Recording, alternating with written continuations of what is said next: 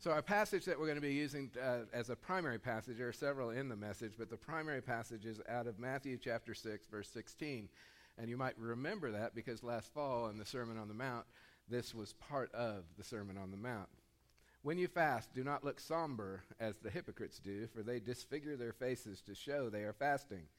Truly, I tell you, they have received their reward in full. But when you fast, put oil on your head and wash your face, so that it will not be obvious to others that you are fasting, but only to your Father who is unseen. And your Father who sees what is done in secret will reward you. And so this morning we want to celebrate the discipline of fasting. And I know it's like, well, wait a minute. Why is it called fasting, and why are we celebrating something when we've taken something away? You know, it, it, it's when we're, we give something up, but we're giving something up to gain something else. And fasting is, is a powerful, powerful tool for us. Fasting, as a definition from, from uh, Richard Foster, fasting is the voluntary denial of an otherwise normal function for the sake of intense spiritual activity. In other words, we give something up, which is normal uh, in our life, but we don't do it just to do it. We do it so that we can draw nearer to God for intense spiritual activity. So when, so when we do this, we can think of it as giving up to gain. We give up something important to us so that we can have a closer relationship to God. We draw near to Him when we, when we give up our cravings. So, so the most common is, is food, right?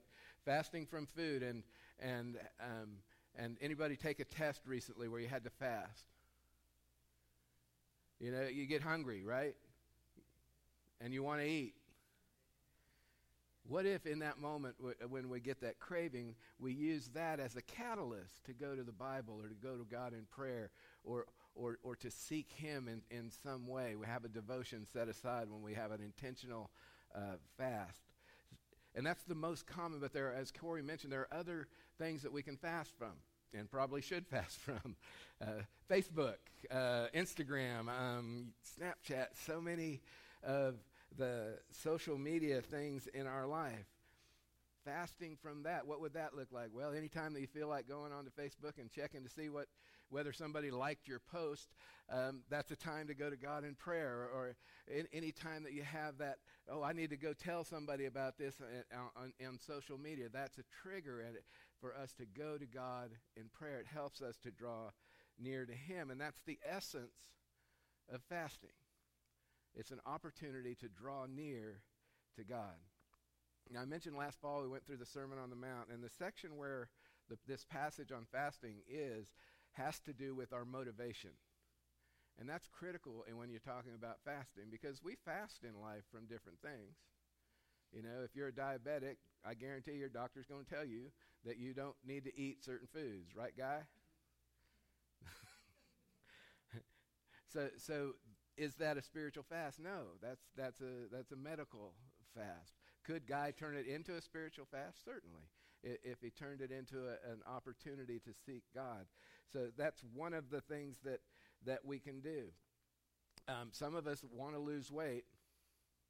Um, so fasting could be a, is a way to lose weight, but if my purpose is to lose weight, that's not a spiritual fast. That's not what we're talking about when we're talking about uh, this kind of fast that draws us near to God. Now, it could be a byproduct of that, but it's what's my motivation behind the reason that I'm fasting?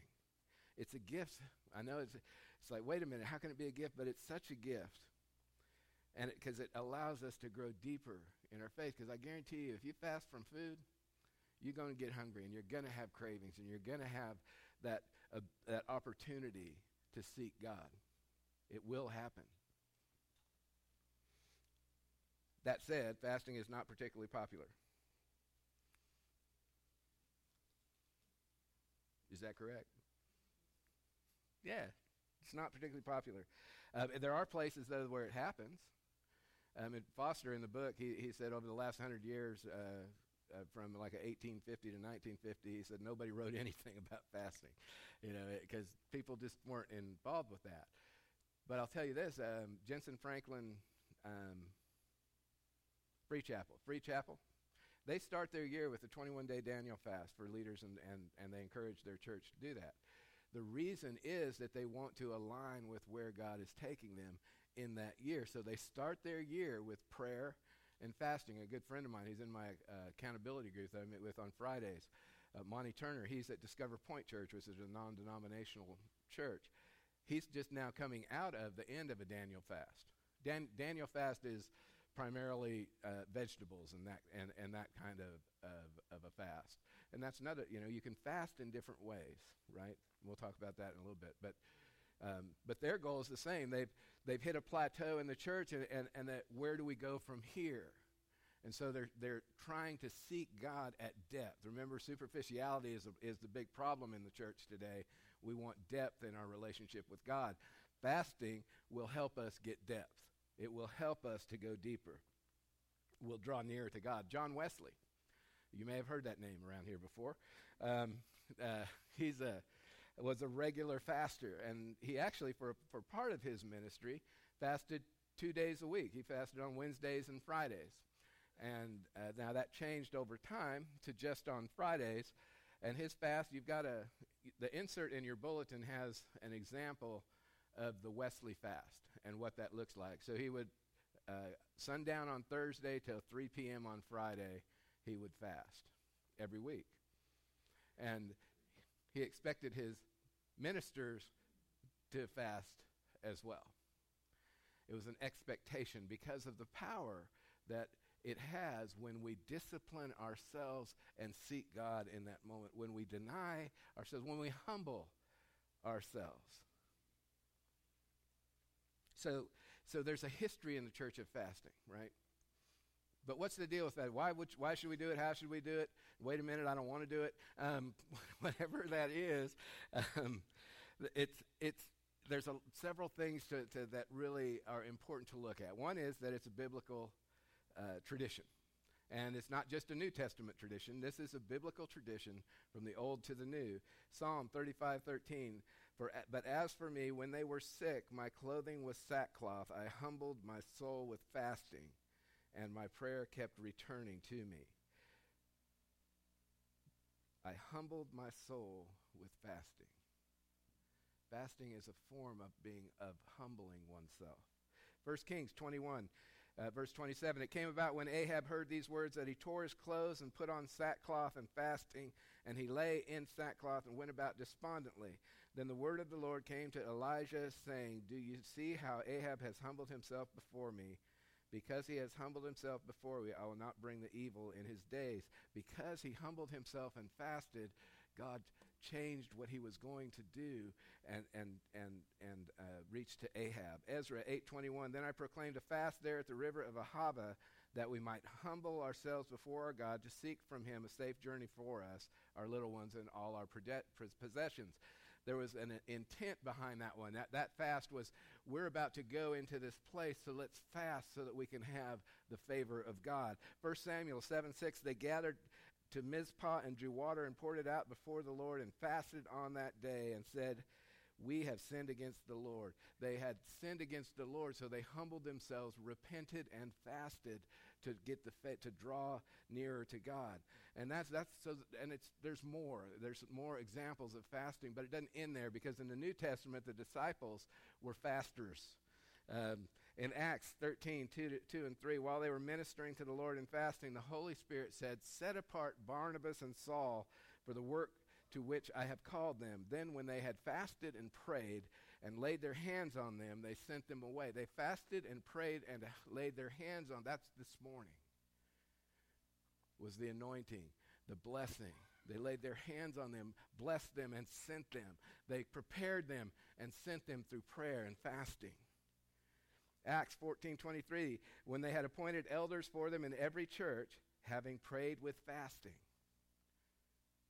they commended them to the Lord in whom they had believed.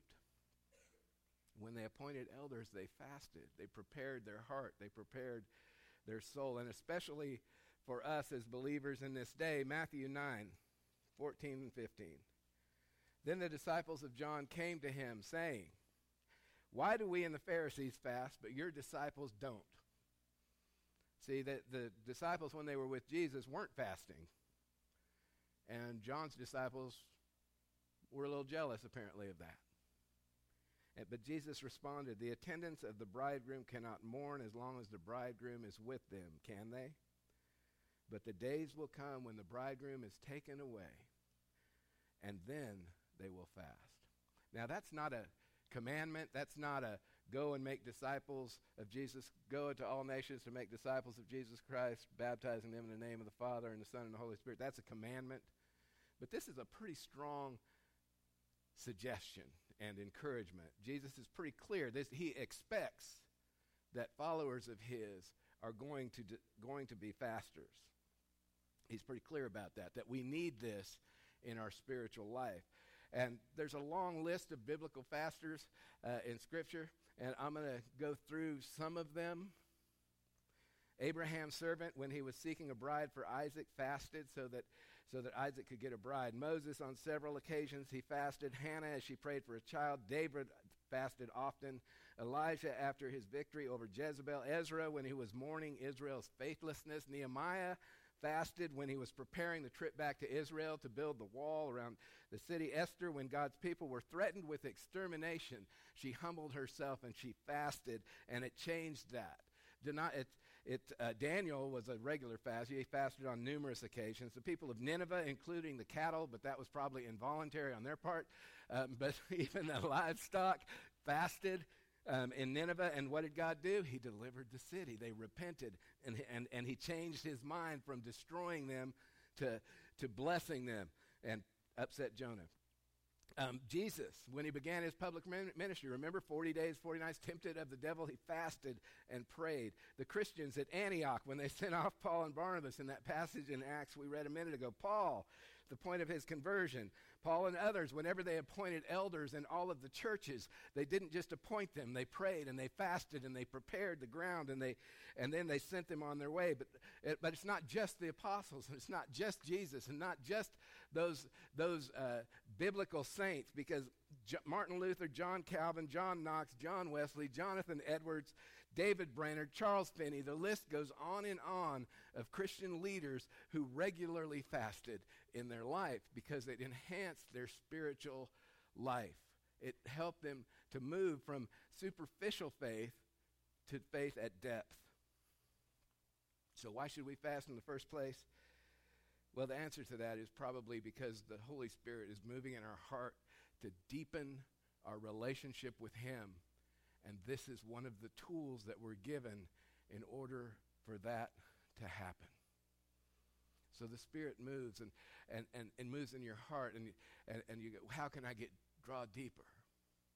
This is one of the ways to do that when we hear the call of Yahweh, the call of God, and we must obey. You ever had that happen where God tapped you on the shoulder and you're like, hang on, I don't want to do that, but you don't have to want to do that. You know, and you obey. See, Jesus uh, in the Sermon on the Mount, he didn't go if you pray or if you give or if you fast. Right? He said, when you pray, when you give, when you fast. He was assuming that the children of, of, of, of his kingdom, the children that were going to follow him would be doing these things. And so he gave us ways to go about it. He gave us instruction on, on how it could be done with spiritual success. So that's why we fast. We also fast because it will reveal things in our life which have a, a control over us. Um, one of the first things I learned about fasting was that I have an uh, a, a deep seated anger issue. Now, I, I, come from, you know, my dad was a violent alcoholic and all that. And, and so I get it um, genetically, I get, it that way. Um, but when you meet me, you're probably not going to go, man, that Mike is an angry guy. That's probably not your first impression of me.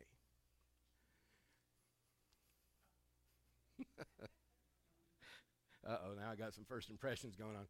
Um, I've got some remembrances. But here's what happened. I, I, was, I was seeking God, and I'm like, God, I want to go deeper, and I want to draw nearer to you. And, and, and I had this thought, you know, kind of that, you know, well, then why don't you give fasting a try? So I said, okay. I, and so I start giving a fast, and everything made me mad. Everything made me mad. Little stuff. I was irritable. It didn't matter, you know. It, what are you doing breathing? You know, stop it. You know, it everything made me mad. And it'd be easy to go, well, you're hungry, so you know that's what it is, or you got low blood sugar, and that's probably what. But I, what I did and needed to do was to examine my life and go, okay, time out. What is that about? And the truth is that I come by my anger naturally. And so what that means is that I have to pay attention to that. Because I don't want to be that guy. You know, I don't want to be that guy. And what fasting did was it took off some of the protections that I have layered on, and it went bubble, bubble, bubble, bubble to the surface. That's one of the things that you can, I don't know what your thing or it will be, but when we begin to go deeper, stuff's going to come up. And fasting will be one of the things that we do where stuff is going to come up. And, and we need not blow that off, but to look at it and go, okay, what's that about? Because that helps us get deeper in our faith. Um, fasting is, is, is, also something we do when there's a need. Uh, somebody gets sick, fasting and prayer, put something to fasting and prayer when there's urgency. Um, when, when we humble ourselves, you know, a whole city repented when they fasted and prayed. When we humble ourselves and seek God at depth, things can be changed and, th- and it can have a, a strong impact. And certain drastic situations require a drastic response. So there are uh, different kinds of fast beyond just food, though. Thomas Merton said this. He said, It is in deep solitude that I find the gentleness with which I can truly love my brothers. The more solitary I am, the more affection I have for them. It is pure affection and filled with reverence for the solitude of others. Solitude and silence teach me to love my brothers for who they are, not for what they say. And, and I'm going to say something here that I don't want you to mishear. Sometimes we need to fast from people. Sometimes we need to fast from people. It's not to be antisocial. It's not because we don't like people.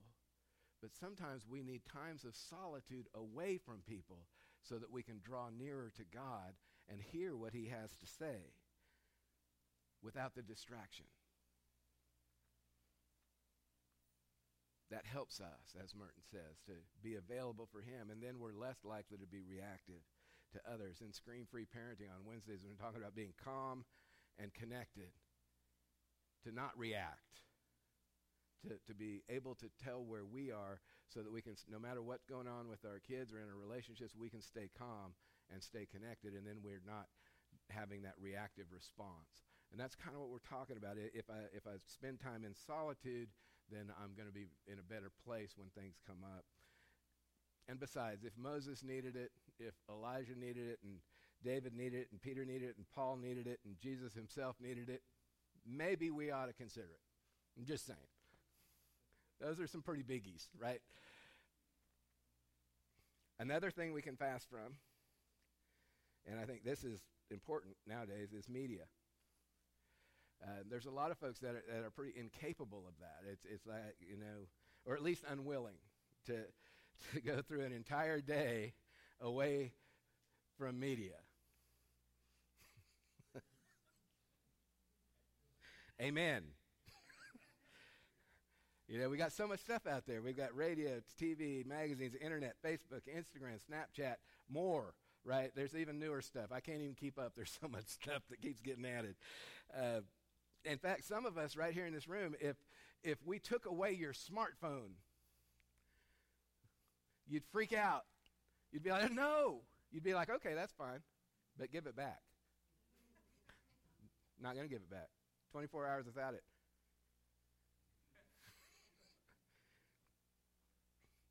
You know it's true, right? We get this anxiety. It's this about being disconnected. It's pretty incredible.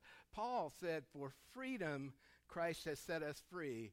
Submit not again to a yoke of slavery."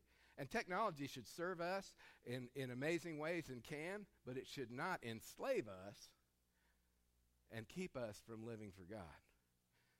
It should be a tool for us, not the thing that controls us.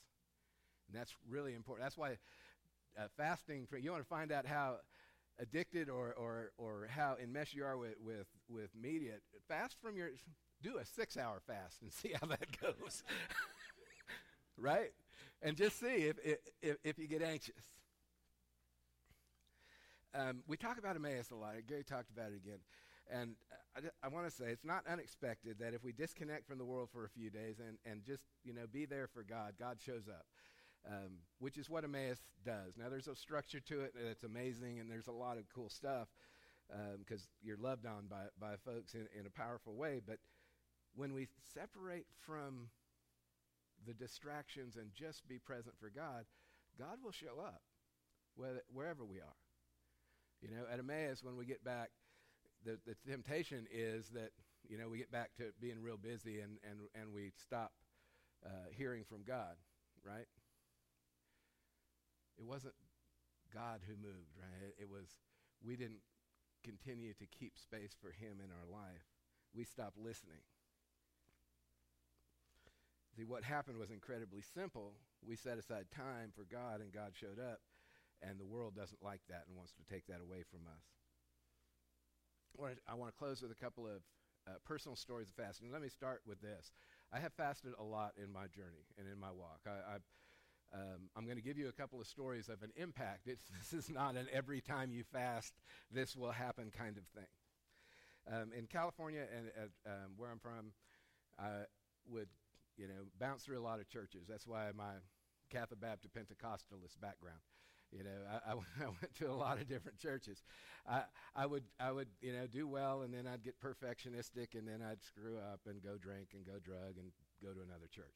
Um, one of those times when I was doing well, there was a, I was looking for a church, and I'd been to several. One of which was a church called Westbrook Chapel, and I wanted to, uh, you know, I, I, I wanted to find the place that God would have me to be. So I decided to fast and pray, and that fast was the first two days were water only, and the last day, what th- three day fast, last day was nothing. Um, and on that last day, I was driving around, and I still to this day couldn't tell you how I ended up in the neighborhood I ended up because it was not anywhere near where I normally would go. But as I'm driving down the street, in the street, playing with his kids, was a gentleman named Ralph Breyer, who happened to be the pastor at Westbrook Chapel. And so I pulled over, stopped, and had a conversation with him. And Westbrook Chapel was one of those, one of the places where I grew exponentially. It's where I learned how to pray for an hour with another group of men. We did that regularly, and I grew a great deal. Now I still was not done with my stuff, uh, ready ready yet. But so I did my normal leaving later. Um, but fasting and prayer led to me landing in a church that helped me in my walk that, in a tremendous and powerful way. Um, when we were um, looking at, when we were in the process of developing Jericho Village, a coffee house, um, I, I, decided to go on a on another fast. We were trying to, we'd been tasked with with fundraising, and with raising uh, fifty thousand dollars in order to show that we could raise money. Now, for whatever reason, in my head, I raised that to fifty-two immediately. All the stuff that I sent out said fifty-two, and at that time, I couldn't tell you why, but I can tell at the end of this story, you'll see why. So I went on this fast and prayer. We were praying for direction and praying for uh, resources. Um, another two-day fast. Uh, the last day was the same. Um, didn't. It was not intentional to be a three-day. It was one of those. I'm going to fast for a day, and it led to three days. Um, and at the end of that, nothing spectacular happened until it became time to go to the conference. Uh, we hadn't we had not raised that all the money. Different things came up, and um, the week before we were at I think sixteen thousand dollars of the fifty-two that that we were supposed to raise. And then we sent out a video and we did some things, and over the course of that weekend, we got it up to forty-two thousand dollars in in gifts and giving, and still short, right? Um, but we thought, you know, God really that was a powerful movement of God. But on the morning that we were going to go to the conference, to the committee, we got a phone call from a friend at the first church that I had ever been, and and not a particularly close relationship. Um, had not stayed in touch since. Um, not sure why I had sent them the information. But she called and, and, and told us, I want to give $10,000 because this would have been something that would have helped my friend Randy, who had died, I think, of addiction. And so we went in that morning with $52,000 in gifts and giving. Prayer and fasting and humbling ourselves. And, and again, I fasted a lot more, and th- those are spectacular, miraculous things that have happened. Um, but prayer and fasting is real and it's powerful. We're going to have an opportunity in the fall. I'm uh, one of the pastors involved with the One Race movement. And in the fall, there's going to be a 40 day fast and, and prayer leading up to uh, the March on Stone Mountain, which you'll hear more about as, as we go forward. Um, so there will be an opportunity for corporate fasting. Just have to tell you, you know, when, when we put ourselves out there and when we allow ourselves to get deeper in our faith, amazing things can happen. Amen.